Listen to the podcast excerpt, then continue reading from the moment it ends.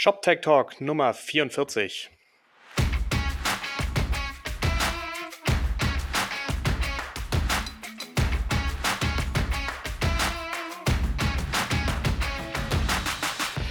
Herzlich willkommen bei der neuesten Ausgabe der ShopTech Talks Nummer 44. Diesmal ohne den Roman. Äh, der ist gerade irgendwo unterwegs, aber ich habe mir natürlich wieder einen spannenden Gast dazu geholt. Äh, wir wollen uns nämlich heute ein bisschen über das Thema Weine und Alkohol unterhalten und da begrüße ich den Frank Leue. Hallo Frank. Hallo Martin, freut mich hier zu sein. Schön, dass du da bist. Ähm, wir beide haben uns kennengelernt auf den Code Talks. Da hast ja. du einen, einen sehr, sehr wirklich empfehlenswerten ähm, Vortrag gehalten. Den werden wir auch verlinken, natürlich in dem Artikel hier zu dem, äh, zu dem Podcast. Aber vielleicht fangen wir mal mit dir an. Wer bist du? Was machst du? Äh, wie, wie bist du da hingekommen, wo du jetzt heute bist? Ja, also Frank Loy mein Name. Ich bin jetzt ähm, zarte 39 Jahre alt und äh, bin mit diesem ganzen Digitalthema schon, solange ich denke, ja, professionell denken kann, äh, verbandelt. Und das Ganze hat sich bei mir so vor 13 Jahren äh, angefangen zu manifestieren. Damals habe ich bei Spreadshirt angefangen ähm, als Entwickler für den T-Shirt-Designer. Der eine oder andere kennt es eventuell. Und, ähm, ja, auch schon genutzt. Ja, sehr gut, sehr gut. Also äh, da sind viele, äh, viel, sind viel Schweiß und Tränen reingeflossen auf jeden Fall. Ähm, aber was dort für mich persönlich passiert ist, ähm, das war so ein Aha-Moment, einfach zu sehen, wie man mit einem Produkt ähm, einfach einen Einfluss hat auf das, was andere Leute so an Begeisterung quasi hervorbringen können. Also so ein individuelles T-Shirt ist einfach eine ganz, eine ganz spezielle Sache und ich fand das wahnsinnig spannend, äh, so ein Produkt, ein technisches Produkt bauen zu können, ähm, was einfach so ein, ja, so ein, so ein Impact hat. Und ähm, das habe ich relativ lange gemacht. Ähm, habe mich dort, wie gesagt, auch in den E-Commerce verliebt und bin aber 2011 dann auf die Agenturseite gewechselt, bin nach Berlin umgezogen aus Leipzig und ähm, ähm, fand es einfach mal spannend zu sehen, wie halt eigentlich so eine klassische Agentur arbeitet. Und habe dort ähm, Architekturen gemacht für, für, große Kunden aus dem Automobilbereich und habe ähm, Technikteams aufgebaut.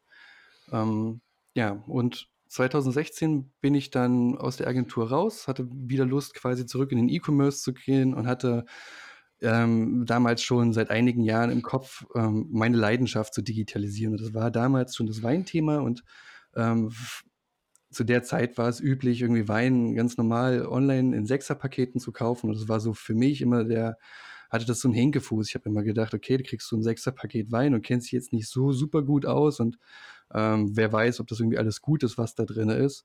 Und wollte für mich einfach ein Produkt haben, was äh, auf mich zugeschnitten ist. Also zwar auch ein Sechserpaket, aber was irgendwie meine Geschmackspräferenzen berücksichtigt.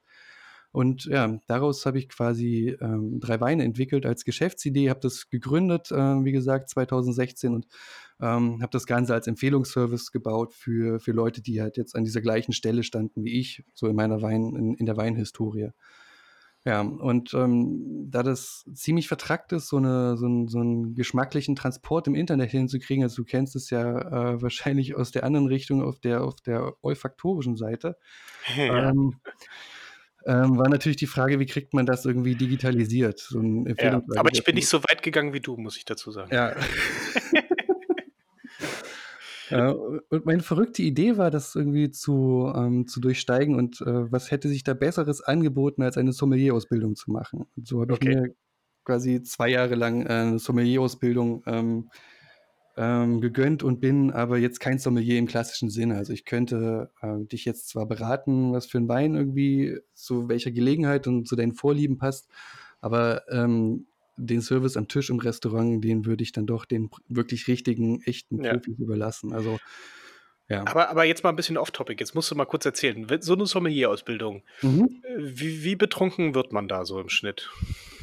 Das kommt drauf an, wie gut man sich zusammenreißt. Also es gibt natürlich, es gibt die eiserne Regel, äh, äh, alles ausspucken, nichts schlucken. Ja, weil es ist tatsächlich ja. so, man trinkt äh, einfach um so, ein, um so eine Art Geschmacksinventar oder Arominventar aufzubauen. Äh, man trinkt einfach unheimlich viel Wein äh, in einer unheimlich hohen Frequenz. Ähm, das lässt sich einfach nicht umgehen. Es gibt kein Lehrbuch, wo drin steht, Riesling funktioniert so oder ähm, Chardonnay funktioniert halt so. Es muss man halt irgendwie alles ähm, erschmecken und erlernen und sich auch irgendwie merken. Das ist irgendwie der, der, der größte Teil dabei. Und ja, äh, unter Umständen, also wenn es dann auch mal auf so eine Weinmesse geht, dann wird man auch mal, äh, etwas beschwipst, möchte ich sagen. Ja, so soll's sein. D der Alkohol wird ja schon mit der Mundschleimhaut aufgenommen, habe ich mal gelernt. Genau, richtig, richtig. Da kannst du noch heißt so es viel ausspucken. Ja. Okay, cool. Das heißt, du hast dann dich wirklich in dieses Thema verliebt? Also, es, äh, klang ja auch wirklich oder klingt ja auch wirklich nach 'ner nach 'ner Passion so 'n bisschen, die Ja, dahinter steckt. absolut, absolut. Und Also hast dann mit 3 Weine nur noch kurze Frage, äh, das heißt, 3 Weine in 'nem Sechserpack, also jeder jeder Wein zweimal? Ähm, also genau, der Sechserpack war so dieser dieser Trigger bei mir und, äh, ich wollte es aber 'n bisschen einfacher zugänglich machen, ähm, weil die Annahme war, dass man eben nicht unglaublich viel Geld für unbekannten Wein ausgibt, so wie's mir Ja, ja das auch ging. stimmt. Und deswegen habe ich halt versucht, irgendwie die initialen Kosten, ähm, auf 'n erträgliches Niveau zu senken, indem man halt einfach 3 Weinflaschen benutzt, ne, Okay. anstatt 6. Und deswegen Okay. ist einfach 3 Weine draus geworden. Und das war auch so für die für das Gehirn, glaube ich, einfach 'ne Zahl, die gut zu händeln ist. Das glaube ich, ja, auf jeden Ja. Fall. Ja. Und die URL war auch noch frei? Tatsächlich war diese URL auch noch frei. Das hat mich am meisten, äh, gewundert und natürlich auch gefreut, ja. Ja, weil es Sehr war gut. tatsächlich so, wir hatten ich hatte das gepitcht auf, äh, an die Winzer natürlich zuerst, um die, ähm äh, um das Sortiment irgendwie aufzusetzen. Und die fanden die Idee sofort toll und es war auf 'ner Weinmesse. Und da musste ich relativ schnell sein, äh, alles dann bereit zu machen, sodass man quasi online gehen konnte. Und da war Mhm. das mit der Domain natürlich super. Das glaube ich. Super. So, und dann hast du deine 3 Weine gehabt und dann ist jemand Genau. auf dich aufmerksam geworden? Genau, und wir haben, äh, mit 3 Weine sehr viel gelernt, wie einfach der Weinmarkt funktioniert, wie, äh, Weinverkauf im Internet allgemein funktioniert, was es dort für Regeln gibt, wie die Kunden irgendwie da drauf reagieren. Und irgendwann war klar, ähm, so aus den eigenen aus eigener Kraft kriegen wir das wahrscheinlich nicht skaliert, weil's einfach 'n Marketingthema ist. 1. auf der Produktseite und 2. halt also, im Produktseite meine ich einmal den Wein Mhm. und andere Produktseite im Grunde genommen, äh, das das Empfehlungsprodukt, ja, weil es ist halt 'n Service, nach dem suchst du generisch nicht im Internet. Das heißt, du musst es halt irgendwie ständig mit Marketing aufladen. Ähm, und das war einfach sehr, sehr kapitalintensiv und wir haben angefangen, uns dann halt nach äh, nach Partnern umzusehen und sind auf dieser Suche dann, ähm, auf den Jungen Lobenberg aufmerksam geworden. Und, äh, Junge Lobenberg deswegen, weil, äh, Lobenbergs Gute Weine, das wo ich, ähm, jetzt zuständig für Technik, Plattformen und, ähm, das Team und die Strategie bin, ist im Grunde genommen 'n Geschäft, was schon vor 30 Jahren, äh, in Bremen gegründet wurde von Mhm. Lobenberg von Heiner Lobenberg, dem, äh, Senior und der übergibt das hat es jetzt mit diesem Jahr quasi an, die nächste Generation, seinen Sohn Luca, übergeben. Mhm. Und, äh, ich habe mich mit Luca in Berlin getroffen, ganz, äh, unprätentiös bei 'nem Bier. Und, äh, wir haben uns Nicht beim sofort gut verstanden und haben eben nicht beim Wein, wie man sonst immer denkt, dass alle Weinhändler ständig Wein trinken.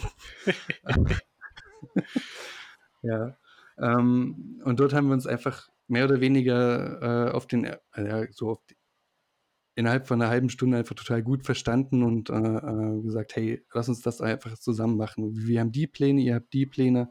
Das passt einfach gut. Ähm, komm einfach komm zu uns und nimm 3 Weine mit.“ Und so ist es dann letztendlich gekommen, dass ich, seit, ähm, Anfang des Jahres, wie gesagt, zusammen mit Luca dann, äh, zu Gute Weine gekommen bin. Er die Geschäftsführung übernommen hat, ich die technische Führung übernommen habe und, ähm, ja, da stehen wir jetzt.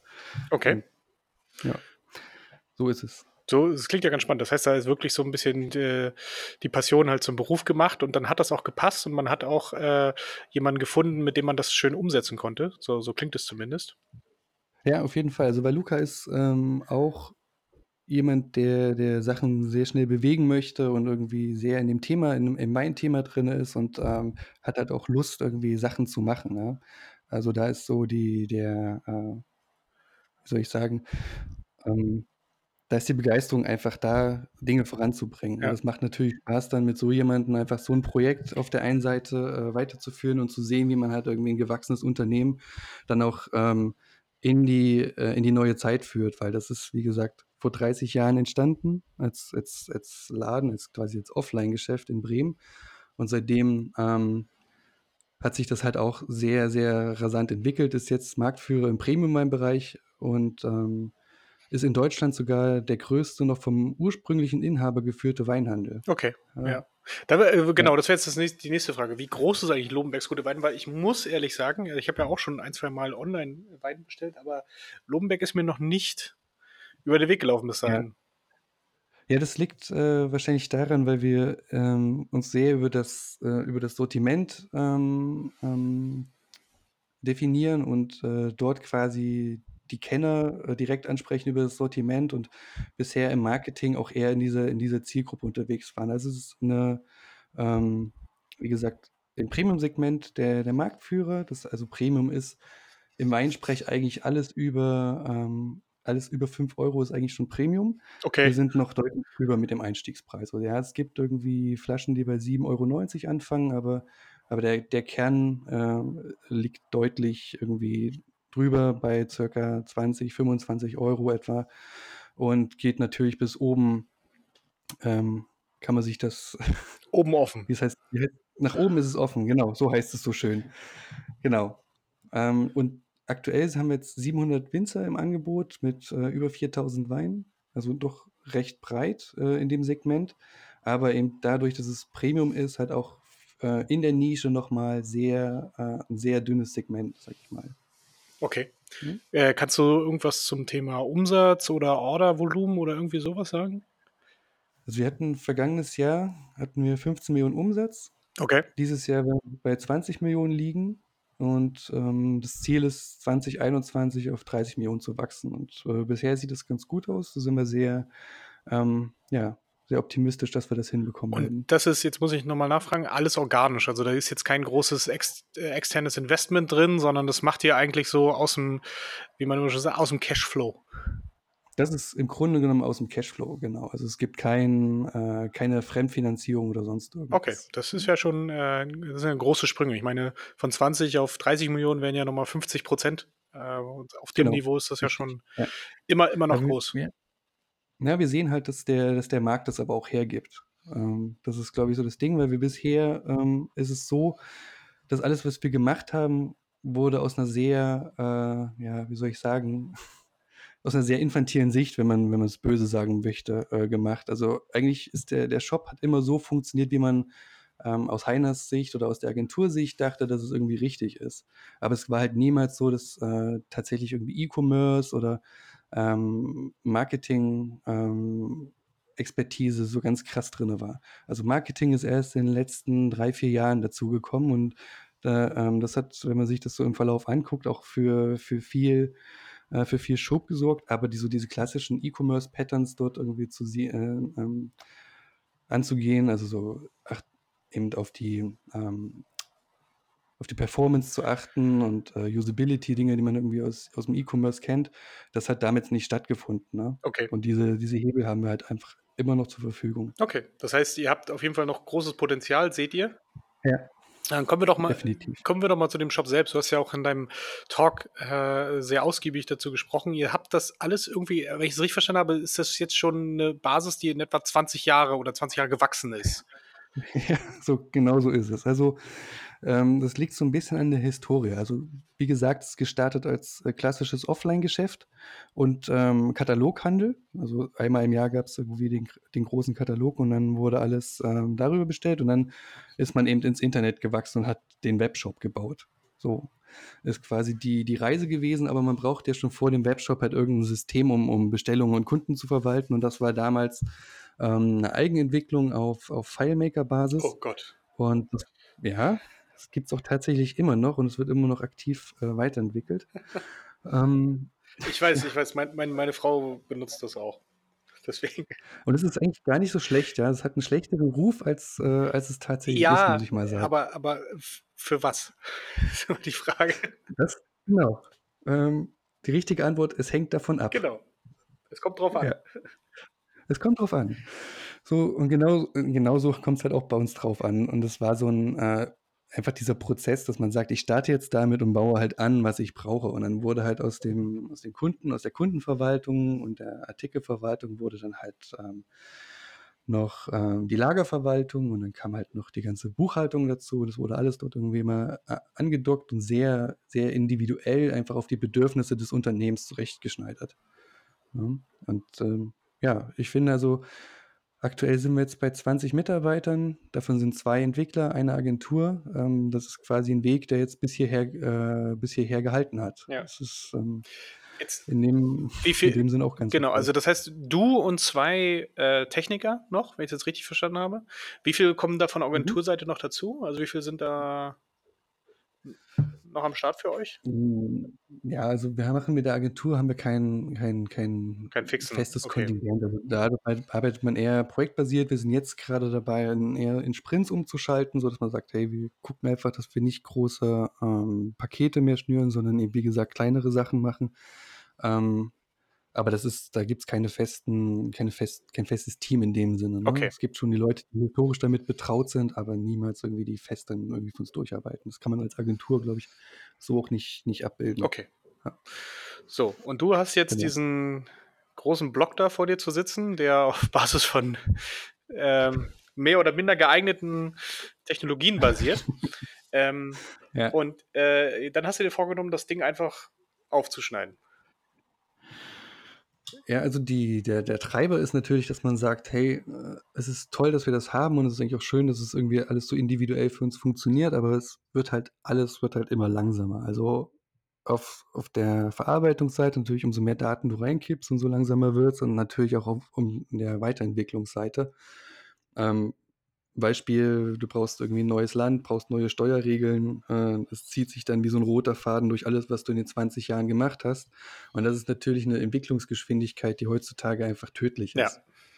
Ja. Und deswegen ist dann eigentlich eher der Trigger, dass man sagt: „Okay, wir wissen nicht, was wir ähm, was wir jetzt in 5 Jahren wie wir in 5 Jahren Weinverkauf werden, aber wir wissen, äh, dass die Geschwindigkeit, in der wir das machen können, ähm, entscheidet, ob wir halt überleben oder ob wir halt, ähm, im Nirvana verschwinden.“ Und deswegen geht's grade eigentlich eher da drum, Flexibilität und Geschwindigkeit, also dieses Ganze, was du mit so 'nem Refactoring beziehungsweise mit so mit so 'ner Zerschlagung von so 'nem großen System eigentlich möchtest, ja, dass wir das halt irgendwie für uns heben können. Das böse Wort, Refactoring. Ja. Okay, und, ähm, ihr habt euch da jetzt entschieden, wenn ich das richtig verstanden habe, erst mal diesen Weg der der Eigenlösung weiterzugehen und das aber halt auf auch auch architektonisch auf neue Füße zu stellen. Äh, Thema Microservices und Message Bus. Jetzt hast du aber die bösen Wörter habe ich ja, stimmt. Warte, ich mache wieder Genau, hier ich mache wieder also 2 Zeichen. Ja, okay, ich bin kurz vorm Bingo. Warte. Also, natürlich, du guckst da mal also, es ist ja immer so 'ne sehr, ähm, ähm, sehr verführerische Aufgabe, ja? Wenn man mit so mit so 'm System konfrontiert wird und man weiß eigentlich, dass man das irgendwie jetzt konvertieren muss, transformieren muss. Dann ist natürlich, äh, der logische Weg, immer zu sagen: „Hey, wir wir spalten das in Microservices auf und, ähm, ähm, nutzen halt die ganzen, ja, Gewinne, die einfach damit verbunden sind.“ Aber auf der anderen Seite, äh, holt man sich natürlich auch, ähm, Probleme mit ins Haus. Und wir haben überlegt, wie können wir, ähm, jetzt quasi weiterma also, wie können wir wie können wir diesen Umbau gestalten, ohne halt komplett auszurasten, also, ohne diese Engineering dieses Overengineering zu betreiben. Und da war das das Team einfach 'n wichtiger Faktor, dass wir gesagt haben, wir werden einfach nicht absehbar so schnell neue Entwickler hiren können, wie das 'n weiß ich nicht, 'n About You oder sonst was machen Ja. könnte. Also, einfach Leute, die schon, hm, mit 'nem krassen technischen Produkt unterwegs sind und die halt 'n 'n Standing in der Szene haben. Ähm, so können wir uns halt einfach nicht aufstellen. Wir sind halt auch ganz krass in diesem in diesem Krieg um Talente einfach beteiligt und gesagt: „Dann müssen wir gucken, dass wir Technologie so einsetzen, dass wir halt, ähm, zum Beispiel DevOps-Aufgaben minimieren können, äh, indem man dort, ähm, so was wie Kubernetes einsetzt oder, ähm, allgemein Technologien einsetzt, die kein großes Team mehr brauchen. Also, keine ähm, kein Kafka einsetzen, dafür aber vielleicht irgendwas, was 'ne Google Cloud anbietet.“ Also, so auf in in dem Gedankenkreis waren wir quasi unterwegs. Okay. Ja.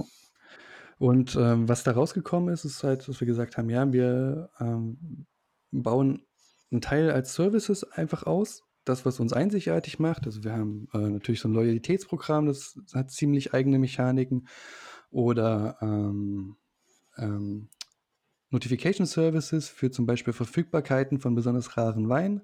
Das gibt's halt nicht irgendwie von der Stange. Das ist ziemlich äh, ziemlich custom. Das bauen wir selbst. Das können wir irgendwie gut als Microservice entwickeln.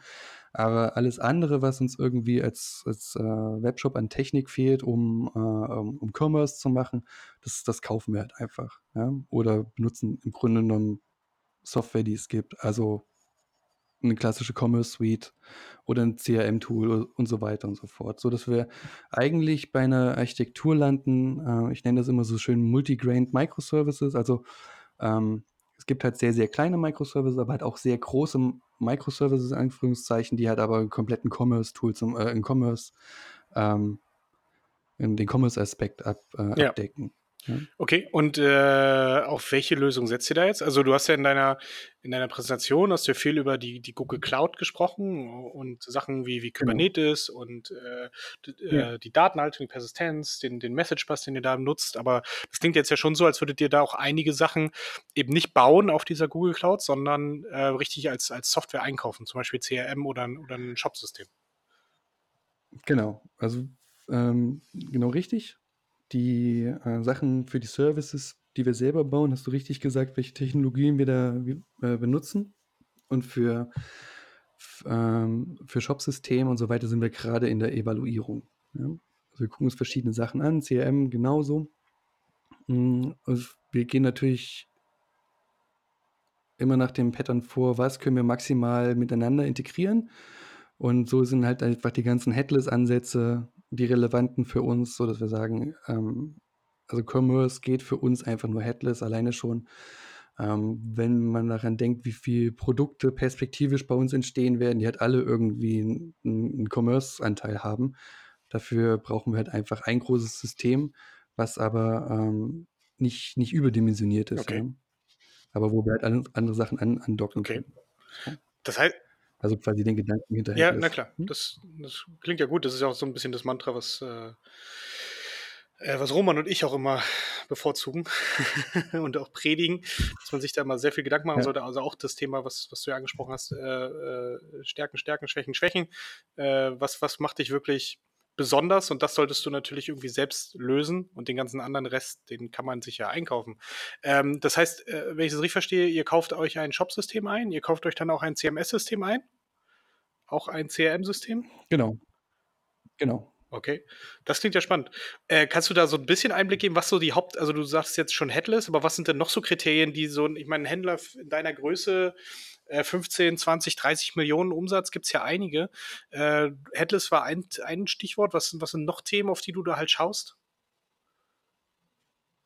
Hm, ne, wir gucken das grade vor allen Dingen aus Sicht der ähm, des Kunden eigentlich an. Also, was brauchen wir, ähm, für den Kunden? Also, was wollen wir für den Kunden erreichen? Welche Technologien brauchen wir dafür? Und für uns ist halt in meinem Bereich ganz klar Content Marketing, ähm, 'ne sehr gute Strategie, weil einfach das Produkt das Ja, hergibt, ne? Es absolut. gibt äh, ich sage immer, so 'ne Flasche Wein sind, äh, 60 % Geschichte, 40 % Flüssigkeit. Ähm, darüber verkauft man das letztendlich. Und, ähm, die äh, die die technische Lösung muss einfach dazu passen, dass man das irgendwie hinkriegt. Und du hast jetzt gefragt speziell, welche Software Ne, wir ne, auch ähm, äh, wenn ihr euch so so 'n S System anbietet also, Software natürlich gerne auch, wenn du die nennen möchtest, äh, aber auch, äh, äh, vor allen Dingen, na nach was für Kriterien schaut ihr? Also, wenn du sagst Content Commerce, klar ist das eine, aber äh, was heißt das für dich? Wa was was muss diese so 'ne Software mitbringen, dass du sagst: „Ja, das ist äh, erfüllt genau das und damit kann ich genau meine Kunden mit den richtigen Geschichten, zum Kauf verführen?“ Ja. Also, natürlich ist irgendwie die miteinander Integrierbarkeit einfach 'n wesentlicher Punkt, und zwar auf 'nem auf 'nem Level der Entitäten, wenn ich mal so sagen kann, ja? Also, dass du sagen kannst: „Ich habe 'n 'n 'n CMS, was aber zum Beispiel auch das Produktkonzept versteht, was aber nicht zwangsläufig dort also, wo die Produkte nicht, äh, dem CSS CMS bekannt sein müssen, sondern quasi aus dem Shopsystem stammen können.“ Dass man diesen Link einfach Ja, gut klar. hinkriegt, ja? Das funktioniert dann letztendlich gut über die APIs, äh, im besten Fall oder halt über über über fertige Integrationen. Also, umso weniger man da selber, ähm, bauen muss, umso besser ist es natürlich. Ähm, speziell bei dem Commerce-Tool, äh, oh Gott, ich ich sage jetzt also, nein ja, wir gucken uns natürlich auch okay, Disclaimer. Wir gucken uns natürlich auch Commerce-Tools an und alle anderen Ja. Anbieter, aber, ähm, ähm, bei dem Commerce-Teil das ist nämlich das Schwierige an der Aussprache. Bei dem Commerce-Teil, ähm, geht es vor allen Dingen darum, dass wir die Möglichkeit haben, Sachen flexibel zu erweitern. Also, wir wollen schon den den den Headless-Ansatz nutzen, aber auch so, ähm, flexibel in der Programmierung noch sein, dass man sagen kann: „Hier, ähm, ändere ich einfach das System ab und passe es meinen Wünschen an“, ohne dabei, ähm 'n riesen Supportaufwand, äh, beim Hersteller zu verursachen oder, äh, nicht mehr upgradefähig zu sein und Ja. so weiter und so fort. Also, das ist da eigentlich der das ist da eigentlich der treibende Punkt, ja. Und bei ähm, beim CMS kann ich sagen, ist es so, dass wir natürlich gucken, dass es am Ende für die Leute, die das CMS benutzen, möglich sein muss oder einfach möglich sein muss, einfach Content neu zu arrangieren, zu neuen Seiten zusammenzubauen. Ähm, also, es gibt verschiedene Tools, die sind wahnsinnig toll auf der technischen Seite und irgendwie aus aus, äh, Engineering-Sicht traumhaft gebaut, aber halt, ähm, aus Anwendersicht haben die halt meistens noch 'ne große Lücke und das ist, ähm da da gucken wir schon drauf, dass wir am Ende nicht nur 'ne tolle technische Lösung haben, sondern auch was, womit die Leute halt tatsächlich dann auch das Ja. Tagesgeschäft Das ist ja bewältigen können. Weil es nützt mir nix nützt mir ja nix, wenn mir dann, äh, quasi der Marketingchef auf 'n Füßen steht und sagt: „Ich will 'ne Landingpage bauen und du musst es jetzt hier für mich, äh, äh, programmieren.“ Das ist dann haben wir auch nix Ne, gewonnen. absolut. Das ist hast du oftmals das Problem, äh, mit diesen äh, Headless-Lösungen. Ähm, das hatte ich auch schon 'n paarmal in der Diskussion, dass du ja eigentlich, wenn du sehr Content-getrieben willst, äh, ähm, die Marketing-Manager, SEO-Manager, wer auch immer das dann halt macht, ähm, dass die ja auch immer so 'n bisschen sehen wollen, was sie jetzt grade bauen, so 'n What you see is Mhm. what you get Editor. Was Ja. aber natürlich mit 'ner Ja, Headless-Lösung, absolut. Äh, genau grade schwierig ist, weil du ja da eigentlich die Daten halt nur definierst und nicht, wie's im Endeffekt aussieht, weil das weiß ja eigentlich nur das Frontend. Und Ja, es ist tatsächlich verdammt schwierig und es führt auch zu, äh, lustigen äh, Stilblüten, sodass man dann, äh, anfängt, im, äh im CMS Strukturen abzubilden, die ja mit dem Content nix mehr zu tun haben, nur damit die Redakteure sie quasi Genau. verwalten können. Also, Und das, äh, ähm, ja. führt das Ganze auch ad absurdum, weil die Idee hinter Headless Content ist ja, dass du Mhm. sie dass du ihn auf jedem Kanal ausspielen kannst, äh, und dann nicht noch, äh, für jeden Kanal dann noch ein äh, also, kann man natürlich überlegen, dass du noch eigene Metadaten pro Kanal noch mit übergibst an die an die, äh, Content-Dokumente. Ähm, aber, ähm, ja, macht's Ja, ich finde, da ist tatsächlich nur 'ne Ja. Riesenlücke. Also, ähm, wenn man wenn man sich so die Pitch anguckt von den ganzen Herstellern, sieht man natürlich immer irgendwie das das Beispiel Ja. Blog, ja? Und das bietet sich natürlich an wie nix anderes. Aber wenn man dann mal drüber nachdenkt, wie baue ich denn mit so 'nem System tatsächlich 'ne Landingpage, wo ich einfach Marketingtexte platzieren muss oder, Produkte. ähm, Ja. AB-Test machen möchte oder 'n Produkt Ja. von mir aus, ähm, dann äh, oder noch 'n Gutscheincode 'n individuellen, dann wird's halt relativ schnell eng. Und also, wenn da jemand 'ne gute Lösung hat, sich kann sich gerne bei mir melden. Ich bin da immer noch auf der Suche. Also, alles, was wir bis jetzt gesehen haben, ist immer immer Ja, ja. halbfertig, Es ich es sagen. ist halt 'n anderes Paradigma. Also, es ist ja auch oftmals halt, wie du Ja. auch gesagt hast, aus aus Sicht der Entwickler gerechnet. Also, wenn wir jetzt äh, können ja mal sagen, wie so so 'n Contentful, ja, ist ja auch schweineteuer, Mhm. äh, aber auch 'ne sehr, sehr gute Lösung, muss man dazu sagen. Aber auch 'n 'n Prismic.io ist so 'n Ja. setzt so 'n bisschen weiter unten an. Ähm, und, äh, die kommen halt nur aus dieser dieser API-Geschichte und, äh, da dreht sich halt auch alles nur um die Schnittstelle und die und die Daten äh, die da halt mit abbildest, äh, und immer unter der Prämisse, damit du's halt, e egal ob's jetzt, äh, weiß ich nicht, 'ne Watch, 'ne Mobile-App oder 'n Voice-Kanal ist, dass du halt diese Daten immer benutzen Mhm. kannst. Aber, äh, wie man eigentlich das ordentlich bauen kann davor, also, dass dass dass der dass der Content Manager auch weiß, was er da grade tut, das ist halt immer dann echt schwer abzubilden. Da haben sich da haben sich auch schon einige die Absolut. die Zähne dran ausgebissen, ja. Äh, aber was ganz vielversprechend aussieht, ist zum Beispiel, äh, das, was die Jungs von Frontastic Ja. machen, die im Grunde genommen das Gegen das fehlende Gegenstück zu den ganzen Headless-Systemen bauen. Und, ähm, ich habe da jetzt auf der K5 'n Blick drauf geworfen und fand das ziemlich fand das ziemlich Ja, vielversprechend. kann man auch immer empfehlen, äh, Thomas und Henning, äh, von Contentful und Tobias und den restliches äh, nicht Contentful, von Frontastic. Ähm, cooles Team, auf jeden Fall. Hatten wir auch schon in ShopTech Talks, Ja. ich glaube Nummer 28, äh, können wir auch noch mal verlinken. Äh, da freuen wir uns auch immer, wenn's wenn's da was gibt. Ähm, okay, das heißt, ihr seid jetzt grade dort in der Suche, ähm, habt aber ja, wenn ich das richtig gesehen habe auf dem Talk, ähm schon schon euch viele Gedanken darüber gemacht, wie ihr das dann alles managen wollt. So. Ja, genau. Ähm, also, ist natürlich auf der Tonspur ist es immer ziemlich schwierig, weil ich glaube, wenn man so 'ne Architektur beschreibt, braucht man relativ schnell, äh, irgend 'ne Das Art von. Diagramm. Aber wir Ähm können ja über Paradigmen reden. Ja, ja, absolut richtig. Ähm wenn man wenn man so klassisch guckt, irgendwie, wie man wie man Microservices bauen kann, ja, finde ich, ähm, landet man irgendwann in dieser Suche na, ähm, bei diesen ganzen Event-Sourcing und CQRS-Konzepten. Also das ist dann für wirklich extrem krasse Datenmengen ähm, einfach Microservice-Architekturen, die man vorwärts und rückwärts spulen kann. Das sind einfach wahnsinnig, wahnsinnig fortschrittliche Konzepte, die natürlich einen unglaublichen Overhead an, an Engineering-Leistungen erzeugen. Ähm, und man muss immer so ein bisschen abwägen, was davon brauche ich. Und das haben wir, das haben wir versucht, indem wir gesagt haben, okay, wir schneiden quasi aus dem, äh, aus dem ganzen ähm, CQRS-Thema zum Beispiel einfach nur den Teil des, ähm, der, der Datenverteilung raus, so dass wir Microservices bauen, die alle ähm, lokal ihre, äh, ihre abhängigen Entitäten kennen. Also da muss kein Mhm. Service den anderen Service aufrufen, um zu wissen, quasi, wenn der Kunde eine Order macht, muss der Order-Service nicht den, den, den Produktservice anrufen und sagen, "Sche- zeig mal, was du hast, sondern der kennt die Produkte im Grunde genommen, weil er die schon über, über ein Eventsystem mitgeteilt bekommen hat. Das ist so eine Sache. Ähm, da muss man sich dann natürlich auch Gedanken machen, wie macht man das auf einer technischen Basis? Also ähm, macht man das alles mit REST oder nimmt man dann irgendwie doch was anderes? Und äh, wir sind zum Beispiel jetzt bei äh, gRPC äh, angekommen, was unglaublich performant ist für diesen, für diesen, äh, für den Austausch zwischen Services, wenn man ähm, in die Verlegenheit kommt, einen Aufruf machen zu müssen. Also es, die Wahrheit ist natürlich, du hast ein Konzept im Kopf, wie ich gerade erklärt habe, so, hey, kein Service ruft den anderen auf, aber du kommst irgendwann in die Bredouille und sagst, ich brauche jetzt aber hier zum Beispiel. Ähm, Ja, der Order-Service ähm, braucht irgendwann mal Produktdaten, zum Beispiel einen Preis. äh,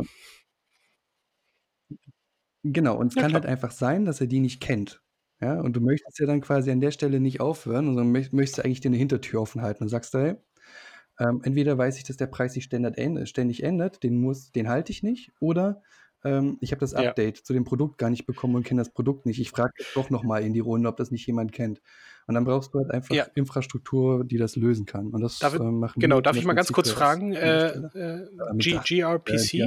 äh, kannst du da vielleicht mal einen kurzen Einblick geben, was das ist? Weil ich glaube, Mhm. also zumindest ich kannte das vorher auch noch nicht, aber könntest du vielleicht auch noch mal kurz was dazu sagen? Ja, das ist gar nicht so wahnsinnig neu. Es ist quasi, äh, auf Deutsch ist das ein entfernter Methodenaufruf, also RPC, aber es ist die Neuinterpretation von Google. Also Immer besser. Alles, was von Google kommt, ist immer Google. besser als alles. Ja, das würde ich nicht so sagen. Also da habe ich auch Gegenbeispiele, aber das müssen wir vielleicht woanders machen. Ähm, aber die, äh, äh, das Versprechen, was die haben, ist halt, dass die auf der Performance-Seite einfach besser äh, äh, agieren, als zum Beispiel ein REST-Aufruf das machen könnte, weil die halt äh, auf einem völlig anderen Transportlayer unterwegs sind und die, ähm, das, Strukt äh, das, das Protokoll halt auch eine andere Struktur hat. Und äh, man sieht es auch in Benchmarks, dass das ähm, sich einfach anders verhält. Das Tooling drumherum ist sehr gut. Und da wir auf der, auf der ähm, da schließt sich jetzt so ein bisschen der Marketingkreis, da wir auf der Cloud-Plattform bauen, ist dort halt auch alles dafür einfach vorgesehen. Also das ist halt ähm, auch so ein Learning, ja, wenn man sich für eine Plattform entscheidet, dann muss man halt auch einfach nach den Paradigmen oder dann, dann ist man gut beraten, meiner Meinung nach, nach den Paradigmen der Plattform ähm, zu handeln, weil logisch irgendwie der Hersteller alles quasi dafür vorbereitet, dass seine Ja, Technologie. Du hast natürlich auch ein Login dadurch. Das muss man auch mal wieder dazu sagen. Ja. Ja, das stimmt, das stimmt, auf jeden Fall. Aber ähm, so eine Migration, also eine Cloud-Migration, ähm, kenne ich noch nicht so viele, die zwischen den Services hin und her migriert sind. Ich hoffe, wir haben dann noch ein bisschen Zeit. Und ähm, so wie es ja aussieht, also zumindest aus Googles äh, ähm, Perspektive, fangen die ja auch an, die Cloud-Anbieter sich untereinander zu öffnen. Also dass du aus Google heraus auch ähm, ein Azure oder eben ein AWS managen und sogar irgendwie ähm, Ja, das, wird, invoicen das kannst. wird schon lustig. Das ist, das ist schon, ja, also da werden wir dann wahrscheinlich die nächste, die nächste Replatforming und äh, wie es nicht alles Ja, auf jeden Fall. Also das ist generell auch, ähm, also ich habe auch schon einige gesehen, aber äh, ähm, die, die versuchen dann von Azure das und von AWS das und so weiter. Das sind dann manchmal auch eher so, ähm, naja, politische Entscheidungen. ähm, aber meistens ist es ja vor allen Dingen Mhm. auch was, äh, was mit Datenschutz zu tun hat. Also gerade wenn du so in äh, äh, größere Konzerne reingehst, dass sie halt auf, auf einer Plattform bleiben, weil dann haben sie diese eine Plattform mal ja, zertifiziert, dass halt ihre, ihre Kundendaten da drauf bleiben dürfen oder da drauf, Mhm. drauf sind. Ähm, Äh, und dann willst du nicht noch mal irgendwo anders das noch Ganze noch mal durchführen, weil das ist ja dann auch immer ein Riesenaufwand. Eben, eben.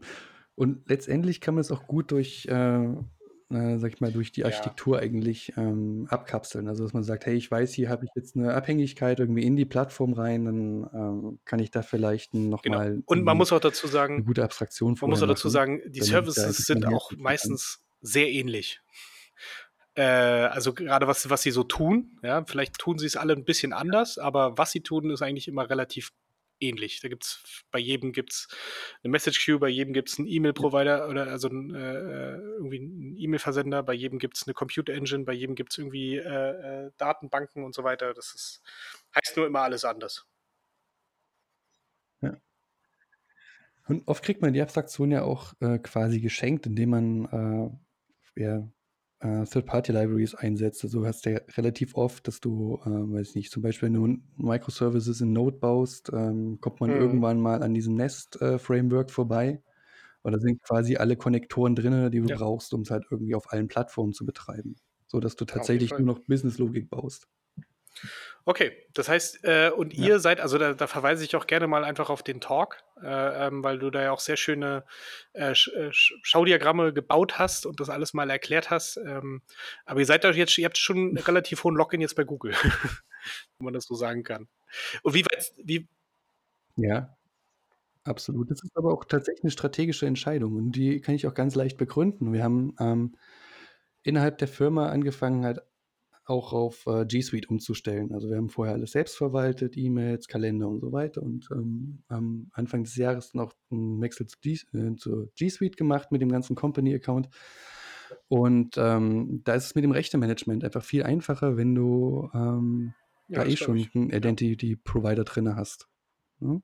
Also, aber es ist tatsächlich so, also in unserer Größe versuchen wir uns alles, was kein was nicht originär zu unserem Geschäft gehört, einfach uns vom Hals zu Ja, na halten klar, und das dann lebe ist, ich lieber äh mit diesem Login. macht dann macht's vieles einfacher. Ich meine, das greift ja auch schön ineinander. Das muss man auch mal dazu sagen. Der Login hat ja nicht so was Schlechtes.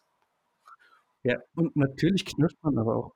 Ja, ja. Man man knirscht natürlich dann auch mit den Zähnen, wenn dann Google sagt: „So, wir erhöhen die Preise gut, jetzt.“ da stehst du dann davor. Das ist natürlich klar. Aber das gehört dann dazu. Aber Äh, ähm, wie weit kannst du schon sagen, wie weit seid ein. ihr jetzt eigentlich auf diesem Weg? Ich meine, du hast es ja beschrieben, auch in deinem Talk, dass ihr da, äh, das alles aufbrechen wollt, äh, in die verschiedenen Service-Architekturen. Wenn ich das richtig verstehe, ist ja wird ja dann noch einiges dann von von externen Dienstleistern übernommen, aber wo wo seid ihr da auf diesem Weg?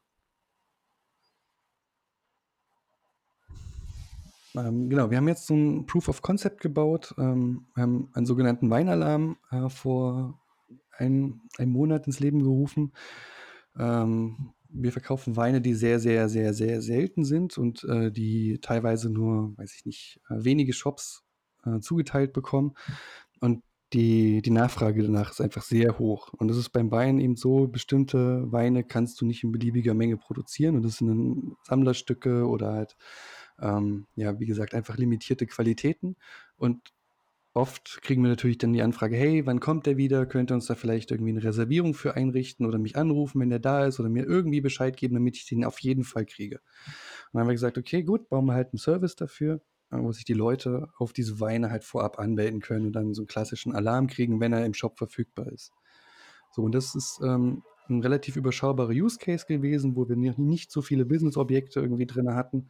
Ähm, und haben gesagt: „Gut, das das bauen wir jetzt einfach als ähm, als Proof of Concept für die Cloud-Plattform, um zu sehen, wie funktioniert das, äh, mit Kubernetes? Ähm, wie kriegen wir die Deployments hin? Äh, wie kriegen wir die Services untereinander vernetzt? Funktioniert das mit dem Messaging, wie wir uns das vorgestellt haben?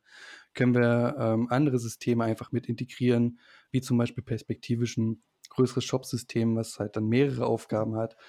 Wie lassen sich die APIs schneiden?“ Ähm, also sol um solche Themen ging's dann eigentlich. Und dass am Ende für den Kunden auch noch dieser dieser Weinalarm, ähm, dabei entstanden ist, ist halt einfach die die Philosophie, wo wir sagen, wir bauen anhand von von Produkten einfach in die Cloud rein. Ja, wir haben ja natürlich auch Migrationsprojekte haben, das, ähm das lässt sich nicht vermeiden. Zum Beispiel, wenn man dann mit dem ganzen, ähm, ähm, Commerce einfach umzieht oder einfach, wenn man mit dem Commerce umziehen muss. Und so ist es jetzt zum Beispiel so, unser Shop ist 'n klassischer Desktop-Shop. Also, wir haben den vor 3 Jahren gelauncht und, äh, der war Mhm. immer optimiert für für Desktop-Käufer. Und wir merken natürlich jetzt, oh Wunder, der Mobile-Traffic wird immer mehr. Äh, aber der konvertiert einfach Mobile bei uns nicht so gut, wie es Desktop tut. Ähm, und es ist äh, insofern kein großes, äh, ja, kein großes Wunder, weil die die Mhm. Usability einfach Mobile noch nicht so gut ist, wie sie sein müsste. Ähm, oder sein könnte zumindest. Und deswegen haben wir gesagt: „Gut, wir machen für den Mobile Shop ein ein neues Projekt auf, wo wir den den den Commerce-Kern Okay. aufbauen und Baut da quasi den Mobile Shop neu bauen.“ Okay, baut ihr da Unabhängig 'ne von der App der oder Desktop-Version. 'ne Web-App oder 'ne wat wat was wird das? Das wird erst 'n also 'ne App wird's auf keinen Fall werden, weil da sehen wir den Bedarf, äh, erst mal nicht, weil also die Nachteile für für 'ne App sind klar, dass man irgendwie immer diesen Bruch hat für die Installation. Ob's 'ne PWA wird, weiß ich noch nicht. Ähm, das hängt so 'n bisschen davon ab, wie, ähm hm, wie gut so die Use Cases, die wir abdecken wollen, in 'ne PWA reinpassen, es gibt ja auch noch 'n paar Limitierungen. So dass aber es wird auf alle Fälle halt, ähm 'n Okay. Webprodukt, sage Okay. ich mal, was halt für Mobile optimiert Das ist. klingt ja schon mal spannend. Und dieser dieser Ja. Weinalarm, da wollte ich noch kurz fragen, der ist auch schon voll integriert. Also den kann den können die Kunden jetzt auch nutzen und der ist aber äh, auf dieser neuen Architektur aufgebaut? Ja. Okay. Genau. Der hat im Moment noch 'ne eigene Subdomain, aber, ähm, das liegt einfach daran, weil wir schnell in den Markt wollten. Und, ähm, der ist aber komplett nutzbar. Also man kann sich jetzt noch anmelden, denn demnächst gehen dann die Ohoho. raren Weine für Deutschland, auch noch mal gucken. ähm, in den Verkauf. Ja. Ja, super. Jetzt noch, äh, vielleicht zum Abschluss, Ja. weil wir ja diese berühmte Inlandsfluglänge schon, äh, langsam erreicht haben. Ähm, äh, du hattest ja vorhin Ja. erwähnt, äh, du hast 2 Entwickler noch in deinem Team, ähm, dazu die Agentur. Ähm, das geht Mhm. alles remote. Du sitzt, glaube ich, in Berlin, wenn ich das Mhm. richtig verstanden habe? Genau. Ich sitze in Berlin. Der, ähm das das restliche Team sitzt noch in Bremen, also ausschließlich in Bremen. Wir haben noch 'n Lager in in Wörrstadt, wo noch mal 10 Leute arbeiten. Ähm, aber das Technikteam, also das, was jetzt quasi dann die Entwicklung tatsächlich vorantreiben wird, das bauen wir als komplettes Okay. Remote-Team rund um unsere Zeitzone sozusagen. Einfach aus dem Grund, ähm, dass wir dass wir sagen, das ist unser unser, ähm, Hiring-Vorteil, ja? Und also grade auch von den Jungs von Frontastic und auch von anderen Firmen hört man einfach sehr viel darüber, dass es ähm, dass es gut funktioniert, vor allen Dingen grade im Engineering-Bereich. Und die Erfahrung, die ich mit Remote, äh, in anderen Projekten gemacht habe, ist eigentlich auch so, dass ich sage, das können wir uns äh, ähm, das können wir uns eigentlich zutrauen, jetzt hier diese diese eigentlich neu Okay. entstehende Kannst du da Abteilung vielleicht so 1, komplett 2, remote auch zu bauen. sage ich mal, Kernpunkte sagen, wo du sagst, wo man auf jeden Fall drauf achten sollte, wenn man so 'n Remote-Team baut? Also, ich kann auch den den äh, den Vortrag von Henning ja noch mal, äh, verlinken. Der hat ja quasi direkt vor dir auf der Code Talks darüber gesprochen, aber, äh, vielleicht von aus deiner Sicht noch Ja. so 1, 2 Dinge, die man unbedingt immer beachten sollte, wenn man sich für ein für ein solches Setup entscheidet? Also, Mhm. das Wichtigste, finde ich, ist, dass die Leute auch Lust haben, das zu machen. Also, es äh, sowohl die Leute, die remote arbeiten müssen oder wollen, sowohl als auch die Leute, die eben irgendwo noch, ähm, zusammen in einem Büro sitzen. Das ist irgendwie diesen diesen ähm, diesen Brückenschlag hinzubekommen, das ist verdammt, äh, essenziell, weil man sonst so 'n ähm, ja, man man läuft einfach sonst in die Gefahr, dort 'n Team zu haben, was nicht Ja. wirklich als Team wahrgenommen wird oder als Teil der Firma wahrgenommen wird. Und das kriegt man aber ganz gut hin, indem man sich so 'n paar kleine, äh, äh, ähm, ja, tägliche, ähm, Routinen aneignet, indem man zum Beispiel Ja. morgens in Slack reinschreibt: „Hey, guten Morgen Bremen“, ja? Dann wissen halt einfach alle, dass da noch jemand ist oder dann oder dass halt, äh, der Rest des Teams weiß, man ist jetzt auch da und ansprechbar. Oder dass man sich halt auch für Meetings einfach nicht am Telefon trifft, sondern natürlich irgendwie per Video trifft. Ähm, man sollte sich regelmäßig, ähm, in der realen Welt, äh, sehen. Also, wenn man die wenn man die Möglichkeit hat innerhalb von Deutschland unterwegs ist, geht das immer noch ganz gut, sich mal so, ähm, zweimal, äh, im Monat zumindest irgendwie für 2 Tage zu treffen und und Dinge zu besprechen. Ansonsten, äh, Team-Events, die in in äh, in Firmen irgendwie üblich sind, sollten natürlich irgendwie auch das Remote-Team mit umfassen und, äh, verpflichtend sein, würde ich sogar sagen, weil das so unglaublich viel, ähm Ja. äh, unglaublich viel Aha-Effekte erzeugt, wenn man Das dann mal ich. jemanden trifft, der der man eigentlich sonst immer nur irgendwie entfernt ist, hat ne? man einfach Gesicht mal dann zu den Ja, Leuten. und man muss einfach auch viel ja? Ja, Ja. ja, ja, das stimmt. Und man muss auch viel verschriftlichen.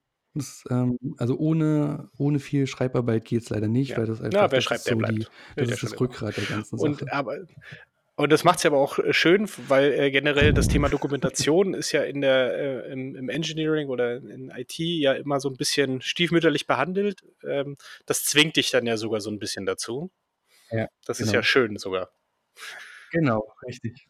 Ja, und es passt auch so ja, das das stimmt. Das bringt das mit sich und, ähm, was auch ganz gut ist, es passt auch so 'n bisschen in dieses Engineering, äh, äh, Mindset, dass man sagt: „Ich brauche einfach auch meine Zeit, um für mich arbeiten zu können, ohne gestört zu werden.“ Also, ohne dass halt jetzt jemand, ähm, die Tür aufmacht, in mein Ja. Büro reinkommt und sagt: „Hey, guck mal, ich habe dir 'ne E-Mail geschickt. Hast du die schon gelesen?“ Und dann ist man irgendwie aus seinem Gedankenpalast wieder raus. Ja, solche Zeit muss es halt auch geben und die, ähm da gibt's verschiedene, äh ja, verschiedenes äh, äh, verschiedene Artikel dazu mittlerweile, wo auch ganz klar irgendwie gezeigt wird, dass die Produktivität, wenn du, Ja, ähm, so sehr arbeiten kannst, einfach verdoppelt wird teilweise. Wunderbar. Ähm, Ja. Frank, ich glaube, Genau. äh, wir haben's. Ein ein schöner Rutsch äh, ein schöner Ritt, ähm, äh, durch deine Geschichte, das, was du gemacht hast, äh, und auch was ihr jetzt, äh, mit Lobens Lobenbergs Gute Weine, äh, vorhabt. Ähm, vielen Dank dafür. Hast du noch irgendwie 'n paar letzte Worte? Mhm. Ja, sehr gerne. Ja, also wie gesagt, wir suchen immer noch, Okay. äh, Leute, die dieses Remote-Team auch tatsächlich Realität werden lassen. Ähm, bei uns auf der Seite kann man sich die Jobausschreibung angucken und sich gerne bewerben oder wenn man einfach nur Fragen hat, gerne direkt auf mich zukommen. Ähm, ich bin viel in Berlin unterwegs natürlich, ähm, und wer Lust hat, einfach mal mit mir 'n Kaffee trinken zu gehen oder 'n Schnitzel zu essen, der ist herzlich Auf eingeladen. jeden Der mag Fall. sich bei Und mir gute Weine melden. gibt's auch. Ich mag Austausch. Ja. Und, äh, ab und zu gibt's Vielen, auch vielen gute Dank, äh, Genau. und dann bis bald. Tschau. Martin, ich danke dir. Bis bald. Tschau.